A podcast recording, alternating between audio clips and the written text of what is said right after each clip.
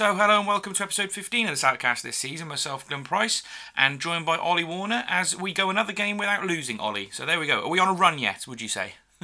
Back-to-back wins, I think, are required to start a run. Okay. But not losing away, though, against Lincoln. Obviously, Lincoln are a decent side. We do have a very good record there. But it was a good result, and for me, it gives us a good opportunity to go into the FA Cup game on Sunday.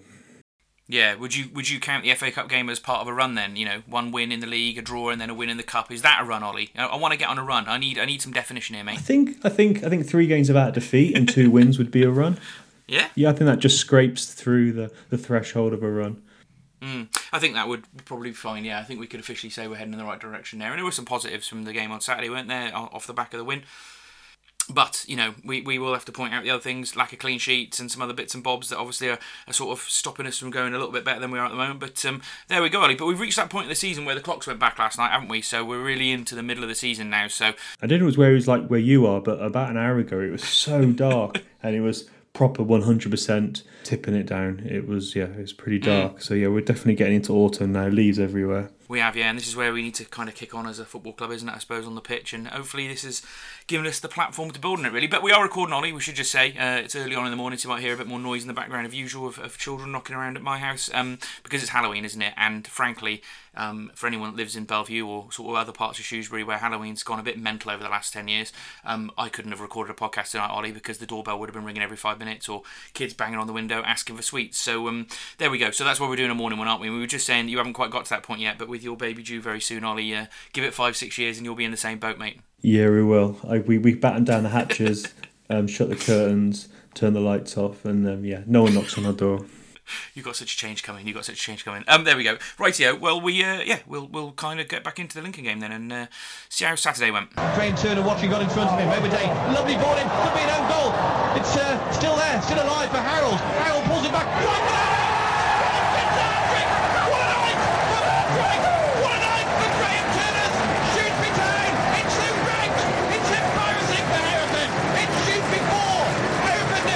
Lincoln City 1, Shrewsbury Town 1.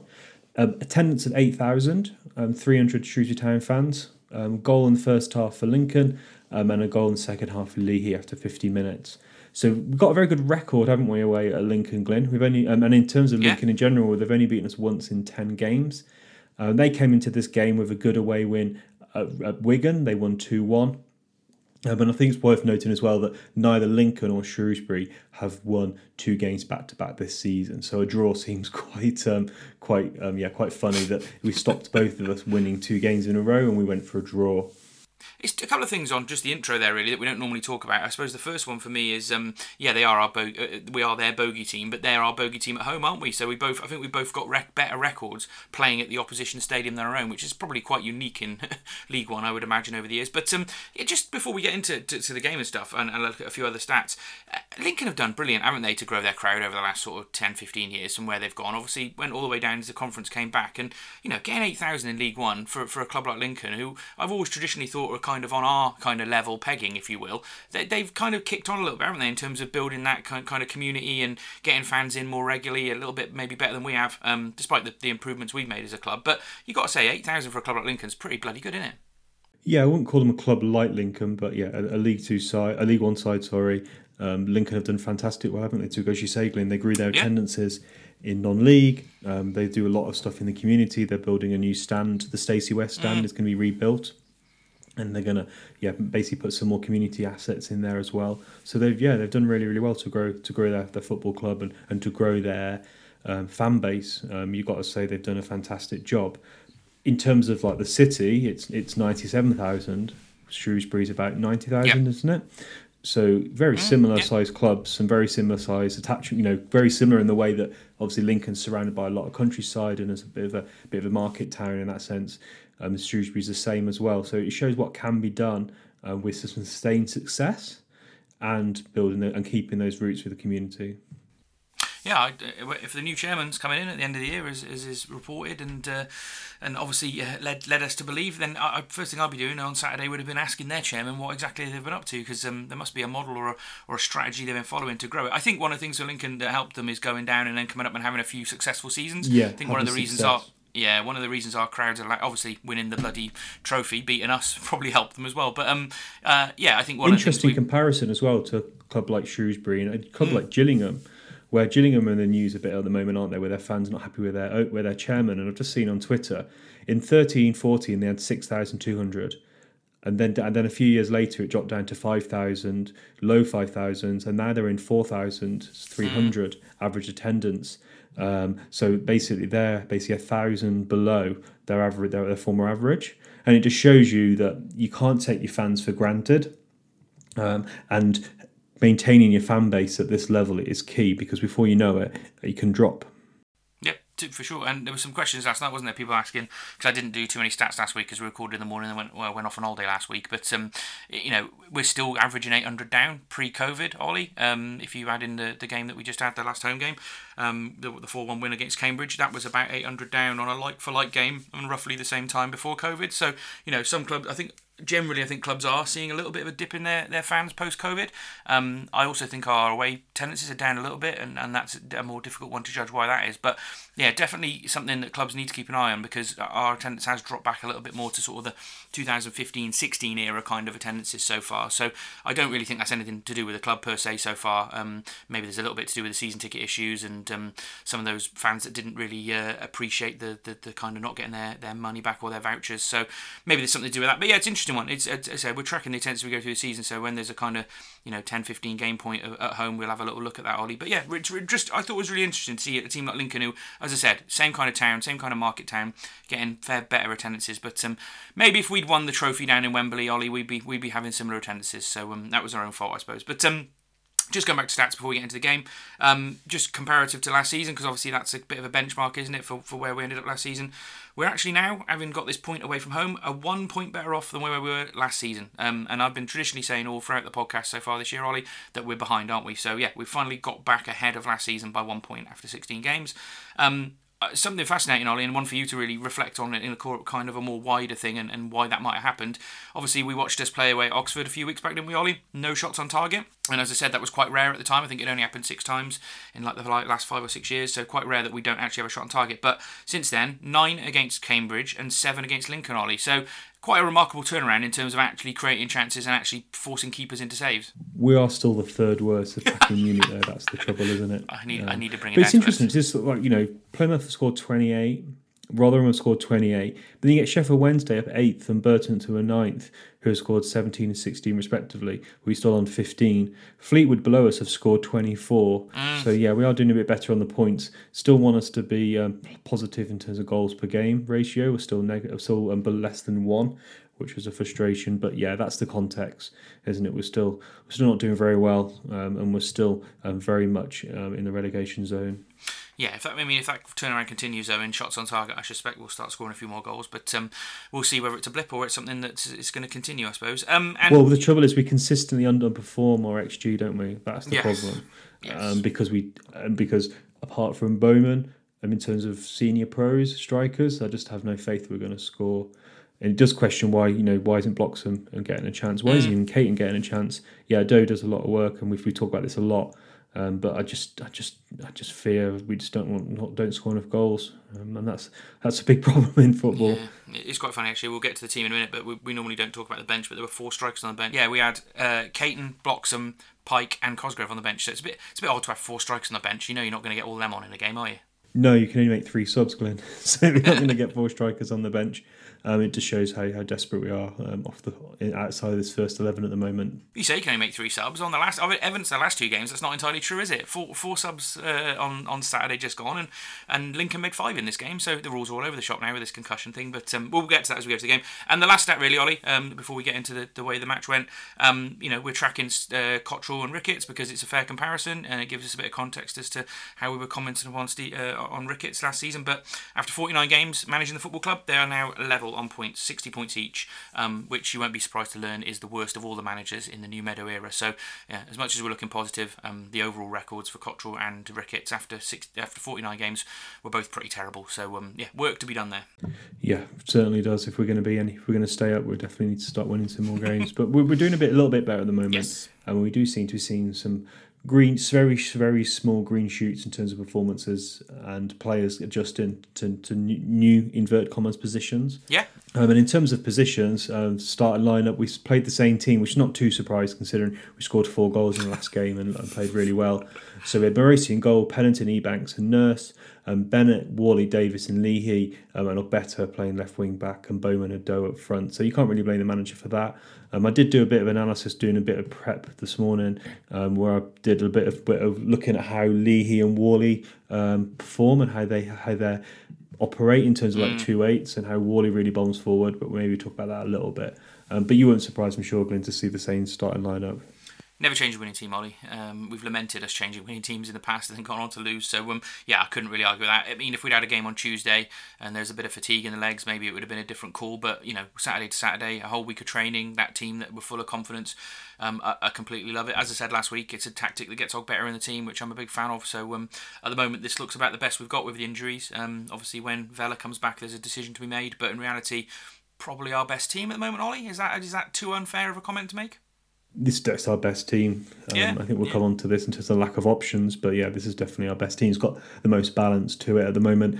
Obviously, if you put Vela in that side, clearly he'd come in straight away. But in terms of the players available, definitely the best side. Here's a question for you then: who's Vela coming in for? Wally. Yeah, you would sacrifice just a little bit more of that attacking flair for a real solid 3 in the midfield. I think Vela just offers more attacking flair than Wally does. Wally's a really good ball carrier.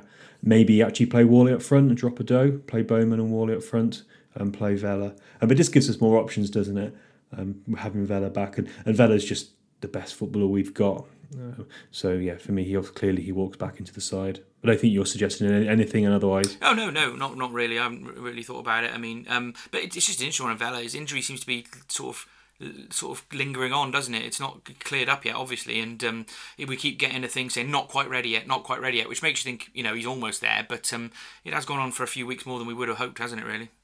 It sure has. At first we thought maybe he was going to come back quite quickly. There was rumours, and if the manager just kind of put in some deflection or some confusion for the opposition, he sounded like he could have played maybe in the Bolton game, but now he doesn't seem anywhere near like he's coming back.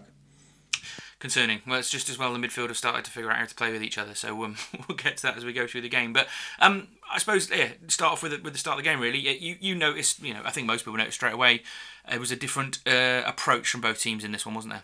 Yeah, Lincoln tried to get the ball down, don't they, and play some good football. Yep.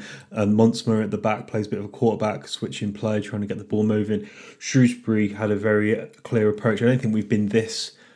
how to put it, Wickham-esque in a game before. We completely broke down the game, didn't we? As soon as we had an opportunity to take a throw in, we took our time. Any opportunity for a kick, we took our time. For me, we were doing the similar things in terms of playing balls down the channels, getting the ball long, fast, and really trying to play for set pieces, I thought. I thought it was quite interesting as well, that I was trying to watch and just understand a little bit how Lee and Wally watch, how they play, watching a bit before this podcast today, and in like half an hour, Glenn, of kind of going through the game, like watching it, then just like pressing forward 15 seconds, I didn't really see Leahy or Wally pass to each other once, and I never really saw them really play any football at all. Actually, Leahy's passing percentages was 40 something, and Wally's was like 60, but that's not saying because they had a bad game. They just don't play football. No. Like, they literally just don't... They very rarely do those guys try to pass the ball. We just get the ball forward, we get into the final third, and then when we get there, we do play a little bit. And I thought it was really interesting, Glenn, as well, that, you look at this game and you look at the stats at headline, you think 17 shots on target. Wow, Shrewsbury had a good game. We had a good game. But I think it's worth noting only 6 of those chances came from open play and 11 came from set pieces. I thought that was the case watching it live, and then the stats were kind of back that up. Yeah. For comparison, Lincoln had 17 shots as well, 14 from open play. That's interesting. And we had none from a counter-attack. So our counter-attacking didn't work at all. It was all about our set pieces. Yeah, and actually our set pieces were not brilliant, were they, in the game? Obviously a couple of the crosses in were ones that late on when there was big scrambles around. I think that's a bit of a different time of the game, but there were some free kicks we had which were appalling. I don't know, Glenn. I thought we scored 2 goals from set pieces, I think. Maybe I'm just remembering that Leahy free kick second half and it's poisoned me, Ollie. Well, that was horrendous. We'll come to that in a minute. We'll come to that in a second. That was terrible, but I thought other than that, I thought set pieces were really good. No, we were dangerous, and obviously, set pieces doesn't include long throws, which is a big thing about this game, isn't it, which we'll come to, and you know, with having a bit more threat from set pieces and obviously a long throw specialist now that we've suddenly uncovered, and we'll come to that as we go through the game. Yeah, it does make us a bit more of a threat, and it's something we've been saying for a while, Ollie, isn't it? You know, how can you have these three massive imposing centre-backs and just not be actually threatening from set pieces? So I think a bit of quality delivery from Leahy is helping on that as well, so maybe they're just starting to find their feet with set pieces, but, you know, we can't say we've been good at set pieces this season so far up until the last couple of games where it's clearly started to pay off, and maybe a week on the training ground they've worked on that, and they've worked on this style of tactic you just said, Ollie, the Wickham-esque style. Maybe that's the way we're heading now, and it looks a bit more effective than what we were trying to do up until this point, so I guess why not at this stage? Yeah, it's a good point, Glenn, in terms of goal defenders not scoring goals. Only Pennington has scored in the league in terms of central defenders, so there's nothing from Ebanks. Nothing from Pierre. Or Pierre, yeah. Yeah, not good. There we go. We did have a bit of a rough start at the start, didn't we? I remember there was one long ball they played, and I think a lot of this came to the sun, really, because I think they won the toss and put us down that end. And Mauricio had a cap on, didn't he? And I think even the centre-backs were struggling a little bit with the sun at one point. And I think their first attack, they just played a long ball, and our two defenders got mixed up, didn't they? And they were running one-on-one, but Mauricio came out and made a really good save, didn't he? Sort of low down, stuck his leg out. So I think there was definitely a thing about the early stage, that first half, where Mauricio was having a bit of struggling with the sun, but I think maybe it went for our defenders as well that kind of caused that chance. But you know, good early save really that kind of set us up to kind of stay in the half, didn't it? Yeah, it did. I thought it was quite funny. I was listening to the home commentary for this one, and the co-commentary said that Mauricio was stupid for having the sun in his eyes. It's not really it. It caught me by surprise. I was like, he had a cap on. I'm not sure what he was expecting. Was he expecting to wear shades or something? I'm sure that's not allowed. I thought that was a bit odd. I'm assuming they won the toss, but they might not have done. They did. Okay, the manager talked about it, and he said they won the toss and they went that way. And then, yeah, funny. But Mauricio I thought he had quite a good game. He had to get involved quite a lot. Poor free kick, the one you were talking about, Glenn. So we take a quick free kick, but they're on us straight away. The player jumps up. The counter-attack, and then Mauricio makes a good save, but you have to say, Glenn, that was a terrible, terrible finish from the Lincoln striker. Yeah, really poor. They should have gone 1-0 up there. To be honest with you, that wasn't the Leahy free kick I was talking about. That was bad and almost conceded a goal from it, but the one I was talking about was second half where he decided to do a Ronaldo, put his laces through it, and it just sailed over the bar. So, yeah, maybe a bit unfair on him, but no, it was a good counter-attack, wasn't it, from Lincoln, and we looked a bit sort of exposed at times, but yeah, should have scored. Really poor miss, not poor miss, and a good save, really, but yeah, you know, just one of those. I think it can be both, mate. I think it can be both. I think it was a poor miss, but a good save as well at the same time. Indeed.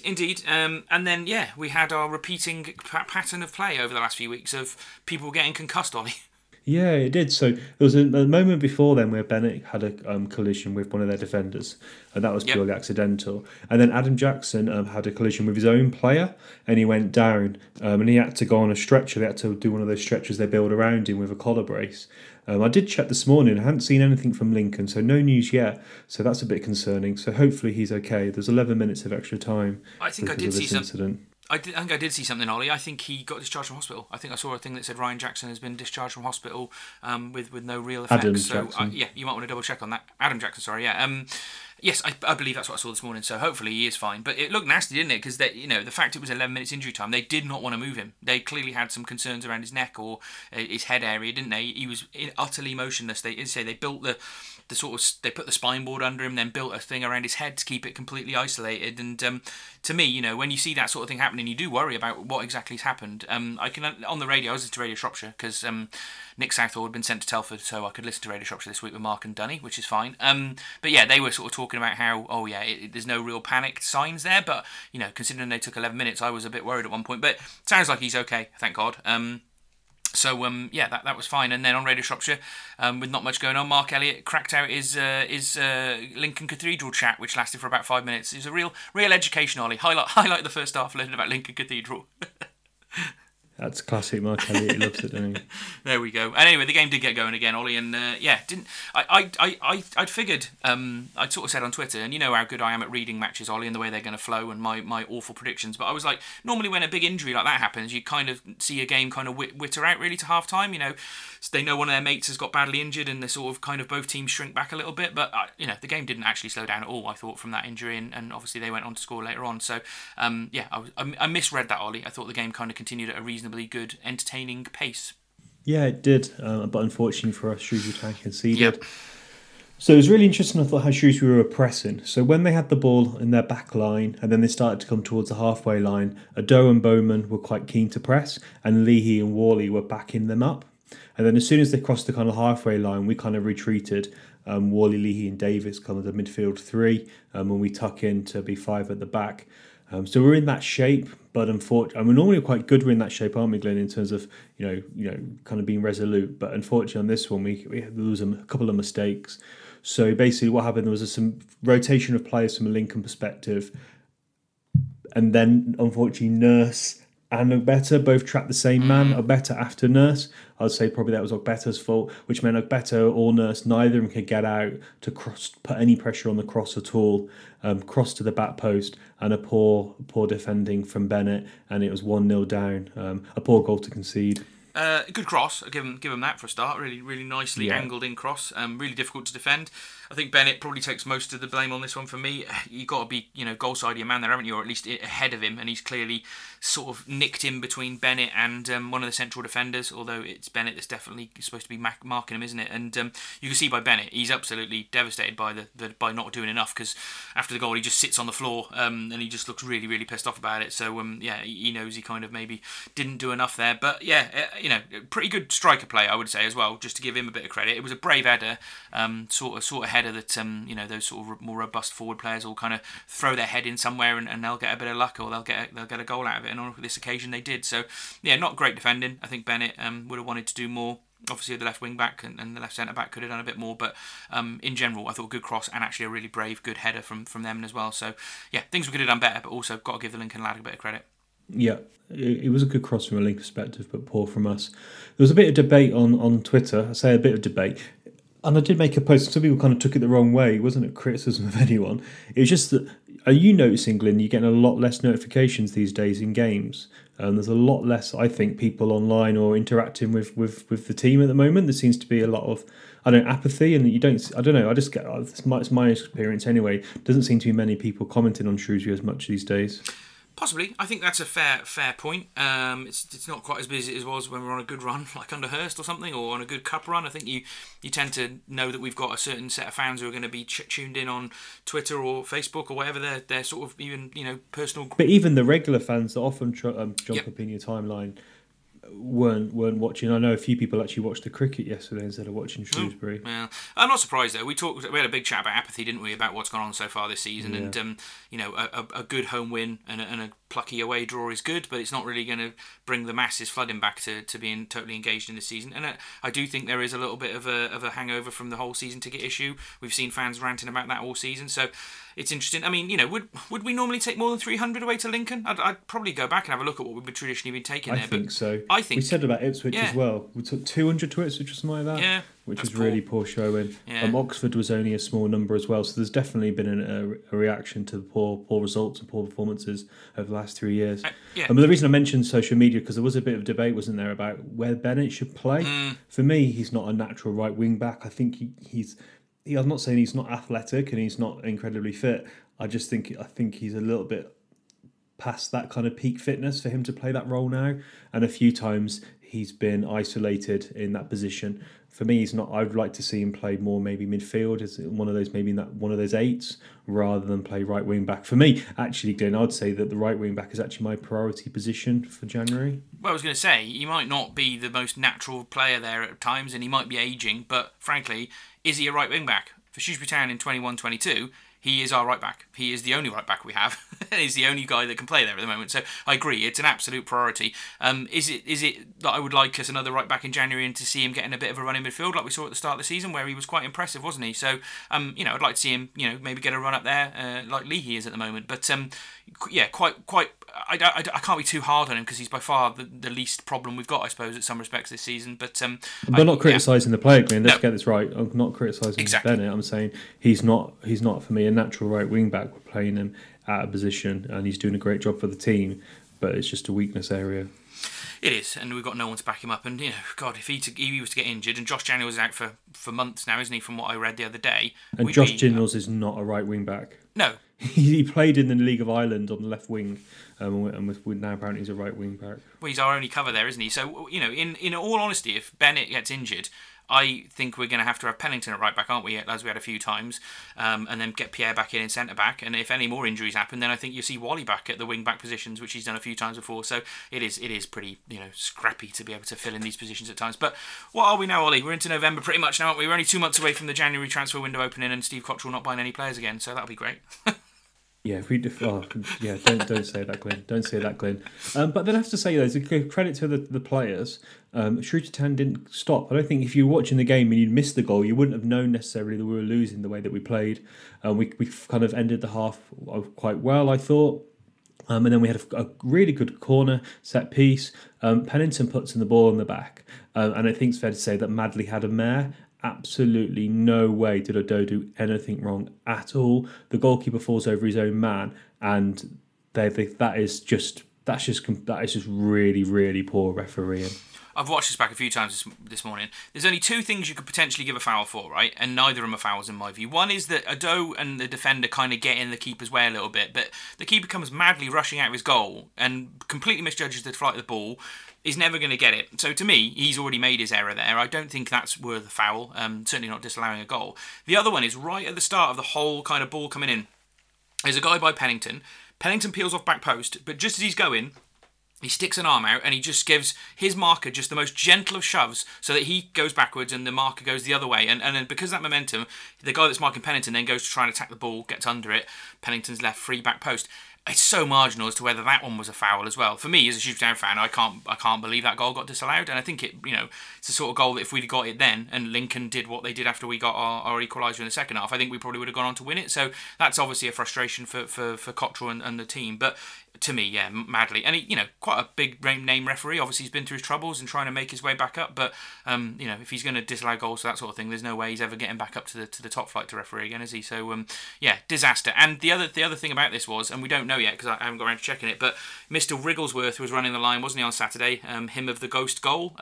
So I'm intrigued to know whether it was him that was running that line, because apparently it was the linesman that flagged for the foul. So if it was Wrigglesworth, we'll have to check, and I will report back on Twitter. But if it is, we've got even more reasons to hate him as a linesman now. So watch that space, Ollie. Yeah, and one thing we need to note here, I think Madley had it in for Ado. Ado did a really bad dive. He got booked for it. Well, that was fair. So I don't know whether that was. That was definitely a dive, and it was definitely a yellow card. I wouldn't be surprised if that kind of went against Ado as well. Ado kept getting a lot of fouls against him. Unfairly, I thought. And sometimes strikers seem to have those games, don't they, where the referee just doesn't seem to like them. Yeah. I think I've said that about Bloxham on the podcast the other week, didn't I? He's going to be one of those sort of strikers that kind of puts his elbows in, and because he's tall and like a Peter Crouch type, you'll just get loads of free kicks given against him. Doe doesn't normally get too harsh a punishment from referees. But it's interesting. We'll just go off the disallowed goal, which was completely unfair, and I do agree with the manager on that one. It was interesting compared to how Doe and Bowman played on Saturday. I thought, pressing-wise, they did really well in the first half and second half as well, to be honest with you. But There was a lack of creativity, wasn't there, again, for creating too many brilliant chances in front for them. So they didn't really have any amazing chances. Obviously, there was that one with Bowman at the side netting on a counter just after they scored. But I thought Ado was a little bit below his levels of Saturday. I'm not quite sure why that would be. Maybe he was just up against better defenders, but there was a lot of times where he tried to hold the ball up like he did against Cambridge, and he did it really well, where it kind of bounced off him or he just gave a pass away. Of the two of them, I thought, as much as Bowman didn't score a hat-trick this week, you would think he played much worse, but I think Ado was a little bit off where he was last Saturday. I still think he was quite effective across the game in that sort of deeper position again, but yeah, the front two just didn't quite get into it as much as they did against Cambridge, did they? Both the front two were poor on Saturday. Okay, okay. Hammer them. They didn't really create anything, did they? Didn't create anything. No, they didn't. And they didn't get into any positions. Didn't really hold the ball very well. I thought they were both quite poor on Saturday.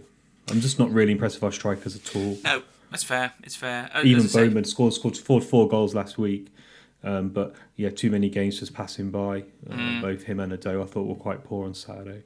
Yeah, there was nowhere near it on Saturday. And obviously we're still kind of talking about playing 10 men for a long period of time, so it has kind of coloured that Cambridge result a little bit as the week's gone on. But, there we go. And ended the half, Ollie, thankful we weren't 2-0 down, because, oh my God, they missed an unbelievable sitter right on the end of the half, didn't they? Yeah, they did. Should have been a goal there. Good cross from Maguire and a terrible, terrible finish. It was a bit close to him, but it was a bit close.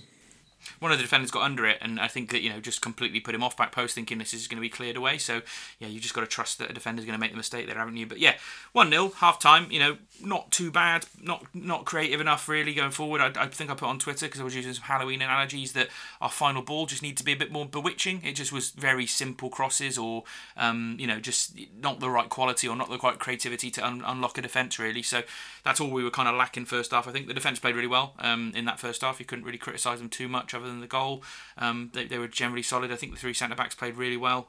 But yeah, 1-0 down, we were still in the game. We do defend well, and that's where you've got to give Bowman and Doe effort. You know, we do defend well as a unit when we get into that shape. I think we're really well coached on that side, and that's where you've got to give the manager credit. I think we've definitely seen him progress. Like, Leahy looks like a proper central midfielder now, doesn't he? He doesn't like he's filling in, and Wally's doing, you know, he's really well organised there. He makes good forward runs. So while we are critical of the manager, and obviously the results are still not good enough, still in the relegation zone, you've got to give. We always will give credit where it's due, and we gave him credit for the win against Cambridge. And I think you've got to give him credit here. I think the way that the team is set up, we're getting the most of what we have. Still recruitment is poor, but the players we have signed, Nurse has been brilliant, Leahy's been brilliant again. I thought.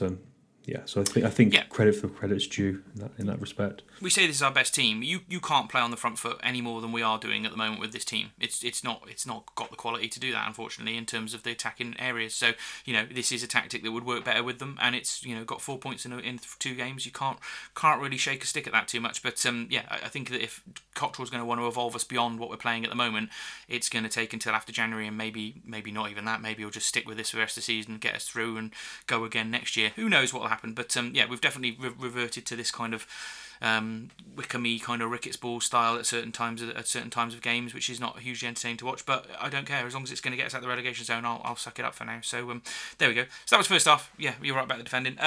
We did come out and play much better second half. We didn't really play much more front foot football until maybe the last 20 minutes, where we just went madly at it, I suppose. But we definitely came out and played a bit quicker, a bit more snappier. I suspect our passing percentages were probably a little bit higher second half, Ollie.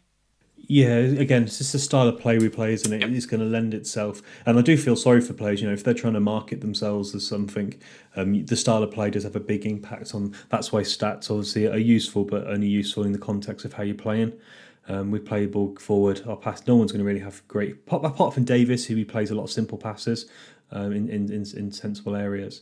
But yeah, we definitely came out, I thought, with higher tempo, and it was something that definitely that the Lincolnshire BBC commentators commented on, that Shrewsbury came out and played quite well in the second half. And then I think Glenn was definitely a wind assist. I thought wind assisted goal. So huge throw from Nurse. The wind was circling throughout the game, and Leahy had his home. A nice bit of goal. Good leap from Leahy, I thought. He's pretty deadly in the box, isn't he? A few of his goals have been sort of in the box, haven't they? Close in. But yeah, it's funny, we had a bit of debate about the long throw, didn't we? In terms of, you know, that is a weapon. And Nurse can really hurl it in there into a really dangerous area. You know, it was pretty much getting towards back post, wasn't it, when Leahy headed it in? As you say, there might have been a bit of wind behind it, but he did it a few times in that half. But if he's got that weapon, it's a bit weird that we've not been using it all season. Then Lewis Cox did say, well, you know, he has done it a few times this season. And I said, yeah, fair enough, but we used it a lot in this game, didn't we? And it was definitely a weapon that we used second half that created quite a lot of chaos in their box at times. So, you know, maybe it's going to be long throws to save the season, Ollie. We're going to see Nurse just launching him in left, right and centre. Loads of chances being created, goals. That's the future. Long throws to win the season, Ollie. We're going to trebuchet our way to safety. Wickham-esque. There you go, you were right. Well, Wickham are second in the league. We're nowhere near there, but their effectiveness yet. But yeah, it's good to have different options, certainly, in terms of, and also, you know, if you start doing these long throws, you also have an option to do a quick throw as well, because the team will be trying to get ready to set them up. So it's good to see. Good to see some evidence of coaching. Yeah, and if other teams see this, they set up differently for us in those situations, and it opens up more space. You're right. It's just another threat we've got that makes the other team have to react when they do their sort of pre-match work and figure out how they're going to combat us. You know, they won't want to give throw-ins away anywhere 20 yards out from goal. So, you know, you suddenly start seeing them hoofing it longer, and there's a lot of things about a long throw that can kind of change the dynamic of a game, really. So I don't know why it's taken 17 games for it to be completely effective and use it quite as much as we did. But yeah, great. And as I say, Leahy, brilliant finish, right in front of the Town fans. And that was great. And I thought it was just worth noting here, you know, we were talking about how many Town fans we took away and saying, you know, it's lower or it's not as good as it was. And that's no knock on anyone that went. You know, if you drove to Lincoln yesterday or you went down to Oxford on that Tuesday night, fair play to you. You know, I go to pretty much most games, but for various reasons, you know, still lagging from the COVID a little bit and holidays. I've not been to any of the last two away games and kind of missed it really. And those guys are just amazing. And I have to give them credit because as soon as we scored the equaliser, there was 8,000 fans there, like we talked about at the start, Ollie, and all you could hear were the Town fans. They completely silenced. You completely silenced 8,000 Lincoln fans from the performance they were watching, and the Town fans were really loud. So, you know, it does show that, you know, as a club and as a fan base, those 200, 300 that go really get behind the team. They make a good noise, and I think that it probably helped the team in this circumstance because, you know, it wasn't backs against the wall, but we were trying to get that first away win. The fans had stuck with them. Their Town kept going. There is sometimes there are those games where I can see that it does have a link. So yeah, hats off to everyone that went. If I'm honest with you, if you went to that game, you should be allowed a ticket to Stratford personally. Yeah, there we go. That'd be my advice. Because that'd be one way to get 300 fans picked straight off. Well, we took less fans to this game than we're getting to Stamford, so there's clearly going to be a couple of spare tickets knocking around. We'll come to that in a minute, but yeah, just fair play to all those fans. Stratford. Oh, do you know what? My brother pointed this out to me when I went round to babysit for him on Friday night. I've been saying Stamford, haven't I, for quite a while on the podcast. I know. I can't get out of my mind. I can't pick you up on every time you make a mistake, but for this one I thought I better do it. You're not the only person that pointed out this week. I don't know what... I've never been to Stamford. I think Stamford's near Lincolnshire, isn't it? It's like over Boston way. So maybe there's a connection. Well, yeah, there's a famous Battle of Stamford as well, which was, where the king defeated the Vikings before he then lost to the Normans. Oh, right. Maybe that's what you've been reading about, Glenn. That's definitely what we're talking about. Maybe I'm just going to, next Sunday I'm going to turn up in Stamford in Lincolnshire and be like, where's everyone else? Why have they not come to the game? So, no, I'm going to Stratford next Sunday, that's for sure, if I get a ticket. So, anyway, I apologise for getting that wrong over the last few weeks. It was pointed out to me in real life as well. There we go. But yes, fair play to all those fans. I just thought they were amazing. Yeah, they were. So, the game, not really too much to talk about. We'll come on to your favourite player in a minute, Glenn. But yeah, there's a goal disallowed from Lincoln for being offside. A real superb save from Mauricio. And then I think it's fair to say the last kind of 20 minutes really were a bit more dominated by Lincoln. I thought we kind of dominated the first half of the second half, and they dominated the second half of the second half. I thought, as we said, there was a really brilliant tackle with Leahy. He just gets these really deft tackles in, doesn't he, where he just kind of wins the ball. I reckon Leahy would be an amazing five-a-side player. He really would be a good player in that kind of environment, I think. And then your man comes on, Glenn, the main man, who's going to change the game for us in around 75 minutes. God. Yeah, Pike came on, didn't he? And he did something fairly comical, didn't he? That was about the only thing he did. There was like a mistake at the back. Really put someone in hospital, Glenn. I wouldn't say it was that funny. Well, no, it was unfunny, but it was just how you can even end up doing something quite like that. And yeah, he kicked a bloke in the face, but the ball ran clear, didn't it? And he looked like he had a tap-in. There was like no one in goal, was there? The keeper had got sort of stranded out there, and then he stopped, and then he went to go and get the ball. By that point, the keeper had come across and made a save right on the line. And yeah, it was horrible. It was a bit of a nasty challenge, to be honest with you. And I don't know. It wasn't on purpose. No, he was trying to kick the ball, but yeah, it caught. When you watch it back, it catches him right on the cheek, doesn't it? Like studs on cheek sort of thing, which is pretty nasty. I agree, not deliberate at all. I'm not saying he meant to do it, but I don't know. It just kind of shows that when we're desperate for a goal and we're trying to bring on him or Cosgrove, who's potentially worse, we've just got no chance, have we? No, it shows you how low Cosgrove was dropped in the pecking order. Surely he's going to be sent back. You tell you what though, it's good. He's good on FIFA. He scored 38 goals for me on FIFA, and it's only February. Oh, but wow. In real life, he's not as good as Eve on FIFA. No. And here's a question for you, Glenn. So Raquel Pike has played 17. He's not played because he hasn't started a lot of these games, but he has made 17 appearances for Shrewsbury in League One. How many goals has he scored? 2. But what is it? One in the league, one in the cup. No. He scored 2 goals, isn't he? He scored no goals in the league. Oh, were they both in the cup? Okay, fair enough then. Well, That's not the best, is it? To be fair, I'm not surprised by that. Yeah, I know he's got 2 goals, but yeah, they were both in the cup, weren't they? But yeah, just not enough goals off the bench and not enough quality either. Hopefully Cosgrove is below Bloxham and Caton, to be honest with you, because I'd rather play them 2 than him. So he'll be gone in January, that's for sure. But even after that moment, it was quite a mad end to the game, wasn't it? There was a couple of chances at either end, wasn't there? Kind of late on. But if anything, we had the last chance, didn't we? There was a corner. came across. Pennington was at the back post, and it looked like he should head it home, to be honest with you, watching it, and just sort of doesn't quite get enough on it and steers it just wide, really. But if that had gone in, I could have probably... I think a draw was probably a fair result on the context of the game, but because of the way we finished the game, if we'd have won it 2-1, I also wouldn't have felt too bad about it, Ollie. I wouldn't have felt like we robbed them. But then they had their chance as well, though. They did, right on. They had their chances as well. But I think for us, obviously, it's that disallowed goal, which kind of just leaves a bit of taste in the mouth, I think.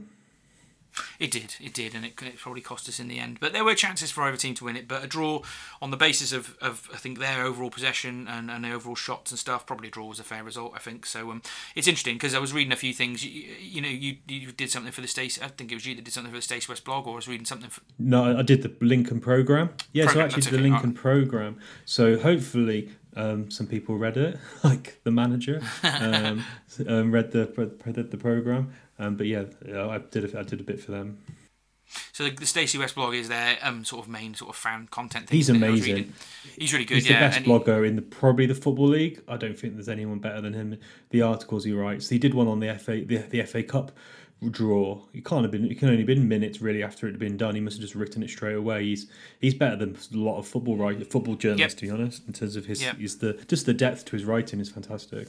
So I thought I'd have a look at his Twitter to see what he made of Lincoln's performance, and he was basically with the view that they didn't get going. They were nowhere near their best that they played this season. So it sounds like we played them on a good day, Ollie, to get a point, really.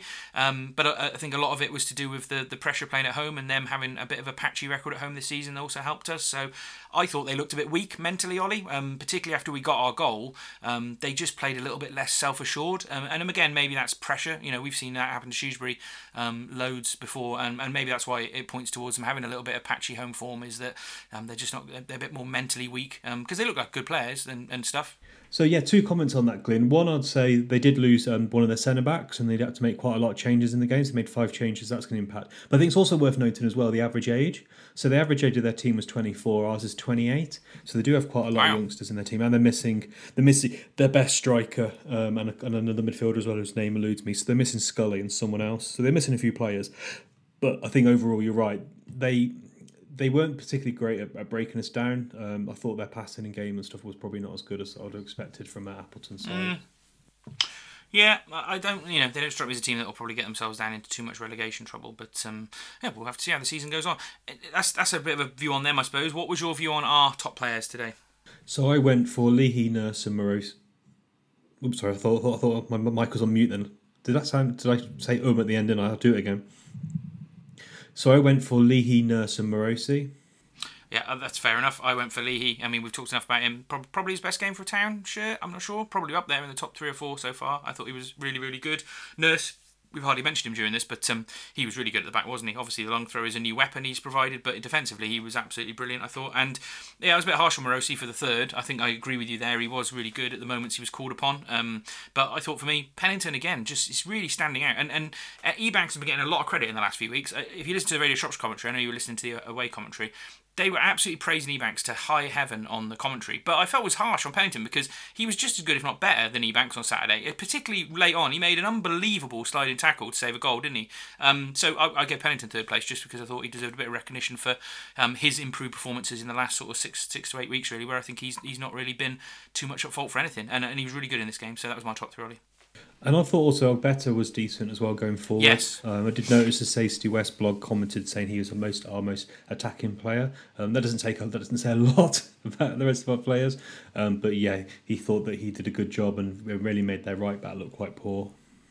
Yeah, I tweeted something about Ogbeta during the game yesterday about how you can see him starting to get back to his best form. He's definitely not there yet, but he's already showing enough at maybe 50, 60% of what he can actually give us when he's at his best in this game on Saturday to say that's good enough for us at the moment. That's much better than what we've had at certain points this season. So to me, if he's going to keep getting better game on game, and I think you can see him getting better game on game, it won't be too long till he's back to his best. And I think then we'll have that massively useful attacking weapon down the left, which will add another aspect to our game and maybe help us kick on a little bit more. So I think persist with Ogbeta at left wing back. I don't know what you do in midfield or if you change things around when Vela comes back, but for me, I think you keep Ogbeta left wing back now. Well, we're very left-centric, as we said on the podcast last week. And you look at the position of the players on the map, like Ogbeta, a whole team is based on the left. Ogbeta, Bennett tucks in. and we are so left kind of skewed. We're a bit lopsided, don't we, with Nurse and Ogbeta really pushing up. So yeah, I think that's working quite well, that Nurse Ogbeta access, and it'd be interesting to see how those guys perform against a side from a lower division. Yeah. Sorry, you mentioned the Stacey West blog talking about Ogbeta. I've just checked on Twitter and it was in response to that tweet I was just talking about. So there we go. We've come full circle on that. But yes, I think we are very left-leaning. But it's fine at the moment. It's playing those three players in the positions they're in has given us more balance than you would think for playing three left wing backs. So it's fine for the moment, but it will definitely evolve from that, I think, as the season goes on. Yeah. So what did the manager have to say? So he said he was disappointed with the point, scored a perfectly good goal first half. We should have won that 2-1.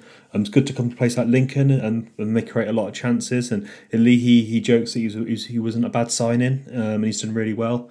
And he thought it was a bit of a ding-dong game, a good League One game. But then out of nowhere, he just said that you have to be in the dugout on the pitch to understand about football, and sometimes people don't understand it. I saw Ant Thomas obviously had listened to the post match, and he didn't agree with kind of my interpretation of that bit of the interview. But it was just a really mundane question from Stu Dunn. Nothing wrong with it. Just performances. Just commenting how performance has been good, and then the manager takes it as a dig, saying people don't really understand football, which is a bit odd. But he just does. He just can't help himself, can he? Yeah, I can't really judge too much on it, Ollie, because I didn't listen to the tone of what he said, because I was out last night. But I suppose after a tricky few weeks of him kind of getting a fair bit of negative response for the interviews he's been doing and the tone he's come across and the way he's been treating people, as we've noted in the press, maybe it was a chance for him to fire back at some of the critics he's had, and clearly someone's telling him what fans are talking about, because he's mentioned certain things that have kind of been discussed that week, so he must have his finger on the pulse of what's going on as much as he's said before he doesn't. But yeah, I guess after a week where you've won away, that on last Saturday you've got a win at home, you've gone away to Lincoln, you've got a point. I suppose he wants to have a little bit of a pop back because he can kind of say, look, I do know what I'm doing, and that's fine for now. But this is only a very small sample of the season, and I think if we were to slip back to where we were, then these sort of comments might look quite foolish, because if you've got to be on the touchline to understand what's going on, then there were 16 games before the start of the Cambridge game where he was on the touchline and it didn't look like he knew what was going on. So we'll judge that over a longer time period for me, Ollie. Yeah, fingers crossed we can get a good result on Sunday. Yeah, definitely. For me, it's about them repeating that and getting a good win in the league. So yeah, should we look ahead to the FA Cup? Can do, yeah. Oh, I'm not going to put a break in here, Ollie. There you go. So a peek behind the curtain for anyone listening. We'll just go straight into this because there's not much to talk about, is there? So the first thing to look at, I suppose, Ollie, for the Stratford game is the ticket allocation, because we announced that on Friday. And yeah, as much as there's going to be, I think about 2,800, I think is going to be the capacity. They've somehow upped the capacity of the stadium. They've only given us 380, which is not 15%, which is a usual FA Cup rule, but the Safety Ground Authority have agreed it, and obviously our club have agreed it as well. So 380-ish, not the biggest amount. And we're going to do it on loyalty points, which is completely fair, because that is exactly how we should be issuing tickets. It's the established approach. And I think you need 28 loyalty points to be able to get in the first day sales, which is going to be Monday. So you get 24 for your season ticket. You need to have been to at least two away games, because they're 2 points each, or two away games and both the cup games at home. So I'm led to believe, from talking to a few people, that everybody in that first bracket should get a ticket, Ollie, which I think is completely fair, because it is rewarding those people who have put money into the football club for a season ticket and are the hardcore guys away from home, and I think those are the people you've got to recognise. I'm not just saying that because I fall in that bracket, because I've been going to a lot of away games, but I think for me that felt the fairest way of doing it personally. Yeah, they seem to try and reinvent the wheel every time these games come along. Just use the loyalty points. It's simple. Everyone knows where they stand. Yeah, for me, it can be, sometimes things can be two things at the same time. It is a small allocation, but it's also fair as well. It is what it is. It's a small ground. It's going to be a small number of Shooter fans get the chance to go. Though you did comment on it, Glyn, and I was surprised how easy it was. You literally just go on and just buy a home ticket. Like, you don't need anything. Well, yeah, I mean, we probably shouldn't advertise it, but in reality, like, I was looking at some of the smaller clubs that are in a similar situation. Is it Yate or Yale or something like that? I can't remember. It's Hayes and Yedding, maybe? I can't remember. one of those smaller teams, they're only selling their home tickets to people who've got a utility bill that live in the area, or are people who are on their system, which obviously won't be a load because non-league clubs don't get a huge amount of fans. But yeah, Stratford are not doing anything. You could literally go online now and buy a ticket in the home end for the game, which seems a bit bizarre. Now, if they're playing Millwall, I suspect that wouldn't be the case, Ollie, but because they're playing little old Shrewsbury Town, and we're not going to take any morons, or we're not going to have too many morons going to games like that, although recent events have shown we do have morons following us, but hopefully they're getting weeded out now. Yeah, I can't imagine it's going to cause too much trouble for maybe another 120 Town fans to be in the home end. But it just seems odd. If they'd have given us 500, I think we probably still would have sold all of those. Definitely. It's one of the, I'd love to have gone. For me, it's just that a little bit too far away, too many A roads and the M40 to get back. So for me, I'm not going to go and watch it on TV. But yeah, it's one of those games that I definitely would have normally have gone. It's great to go to a different away ground, especially non-league grounds. Everyone loves going to a different non-league ground. Though, obviously, we do have some bad memories of going to non-league grounds. I just had a flashback to Bath Spartans. Fingers crossed it was better than that. Yeah, some of my lowest moments following Shrewsbury have been these sort of games. You say Blythe, that's definitely up there, and obviously we talked about Histon a few weeks back, didn't we? So yeah, Histon is definitely up there. But also we played, Staines at home and lost them, didn't we? But it's not often we played too many like tiny little clubs in my time following the Town. I think we played. I was going to say Stratford then, but I meant Stafford. Too many S teams at the moment. Yeah, I remember Stafford. That. I was at university. I remember Stafford Rangers. One of my housemates lived near Stratford. Stafford. No, you're making me do it now. But that was a great game. We scored some good goals in that game. Was it a 3-1 or 4-1 win or something? Yeah, like that? I think so.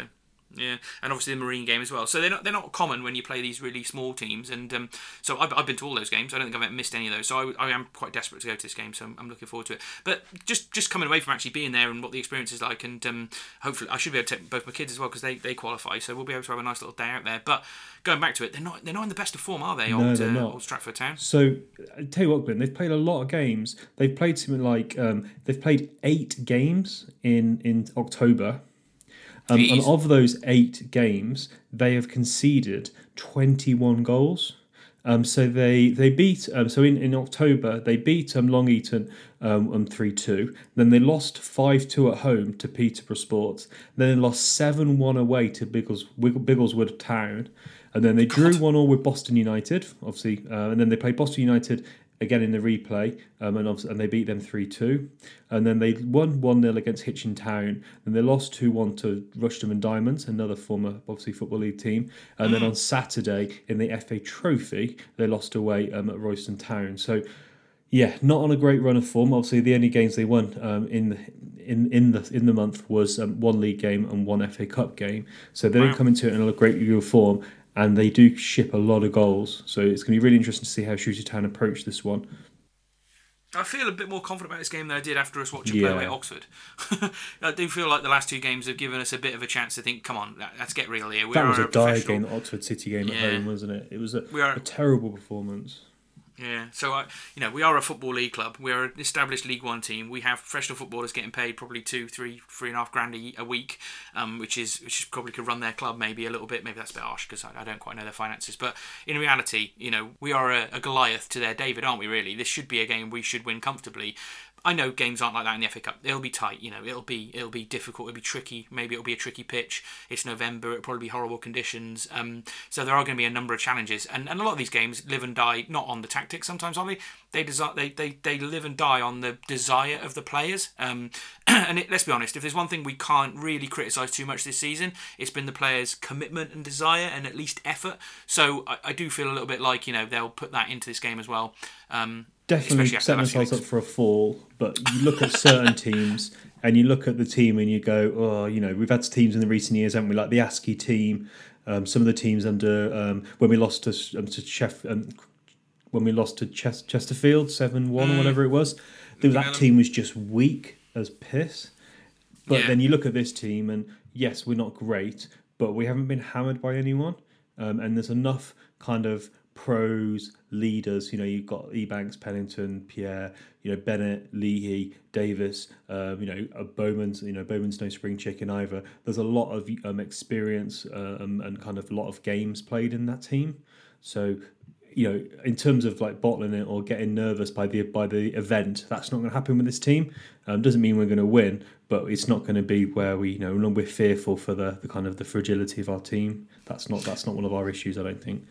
Yeah, I guess another bit of it depends on what do you think Cottrell will do. Do you think he'll play our strongest team? You know, like we. I think it's no game on Tuesday. We've got a whole week. Maybe he'll mix up a little bit. Maybe he'll play Bloxham or someone like that. I wouldn't be surprised if there's a couple of changes. Maybe a nice one for Vela to come back in. I don't know, maybe you would save him for that. But we've got a week to recover, and I don't think we came away with any injuries. So would you be surprised? I'd be surprised if there's more than two changes. Yeah, I agree. I think I'd play our strongest team as well. But I just got visions of the country watching a struggling Sam Cosgrove struggle against a team like Stratford, and him getting subbed at half-time and then instantly retiring. You could, like, no, I'm only joking, but like, you know, there's a chance to play some of those strikers that haven't got any real form or goals this season. Maybe there's an idea not to play Bowman, for example, with his heart issues. What's the point, really? So maybe he's one that you could rotate out. I suppose if there's anyone that's been feeling a bit leggy the last few weeks, some of the older players like Wally, you might see him rotated out, but I suspect he'll start them from the start and sub them off as the game goes on. So, but yeah, it'd be fascinating to see how we approach it. I don't think we'll approach it in a way that is like we'll be looking back saying, "God, we didn't give that the due care and attention it needed," and we've been rightly knocked out. I think we will treat it professionally, and I suppose it's going to be good to be part of one of those. Good moments for a club like them, something where they're on TV, it's getting them some big publicity. We're kind of part of that story for the day, so there's a lot to like about this FA Cup draw, and I think it'll be, if we come through with a win, it'll be one of those days people remember quite fondly. Yeah, fingers crossed, Glenn. Their average attendance at home is, so I don't know, so it's like 300, 400, something, I don't know, I can't remember, see the numbers, right. Trying to find it, so it is quite small. It's obviously they're a small club. Looking at their attendances now, they've had like 500, 200, 700, 400, 200, 300. So the last home game on Saturday was 344. So yeah, it's a small non-league side. But it's 11 players versus 11. They got a great result against Boston the last round, and big upsets can happen, as we know, because we've done some ourselves. We have, and we will do as we go through the FA Cup this year. Ollie, I'm going to ask you one last question on the FA Cup, which we muted the other week. In this same situation last season when we were really struggling, we started the FA Cup, and you said it was a distraction. Is it a distraction this season, Ollie? It's exactly the same situation. We've got exactly the same amount of points. We're still down the bottom of the league. Are you calling this a distraction again? You've got to be consistent, surely. Yeah, for me, it's just not at this point. Having one game on a Sunday and having another, and then having a week, I think is okay. For me, I get really concerned when you start having replays. So remember was it last season when we had the replay against Bristol City? We had a good performance, then we had to have a Tuesday game, then we had another game, obviously we had the replay against Liverpool. I think if you start getting replays, for me then it can become a big distraction, especially when you've got such a small squad. I don't think we've really got the energy or the juice. If we're a battery, Glenn, we're quite worn out, and yeah, it wouldn't take too many extra games, I think, to cause us a problem. Yeah, to me, I normally would agree with you, and on those same points, and you're not saying it is a distraction at this point in time. I completely agree with that. I think it's a good opportunity for us to kind of keep a good run going. So yeah, it's a bit of an open goal, and it'd be one that it would be very, very poor to miss, to be honest with you. So I'm looking forward to next Sunday. I'm going to say Saturday then, but it's on Sunday, isn't it? So I'm looking forward to next Sunday, and yeah, we'll probably be back late on after the game. I don't know when we'll do that. Yeah. We haven't discussed yet how we will do it, or maybe Monday or Sunday. We'll see. Yeah, very much so. We'll figure it out. We always do, don't we? But yeah, we'll be back to cover the FA Cup next week. And enjoy the week, Town fans. And we'll see you next week. Cheers, guys. Thanks for listening.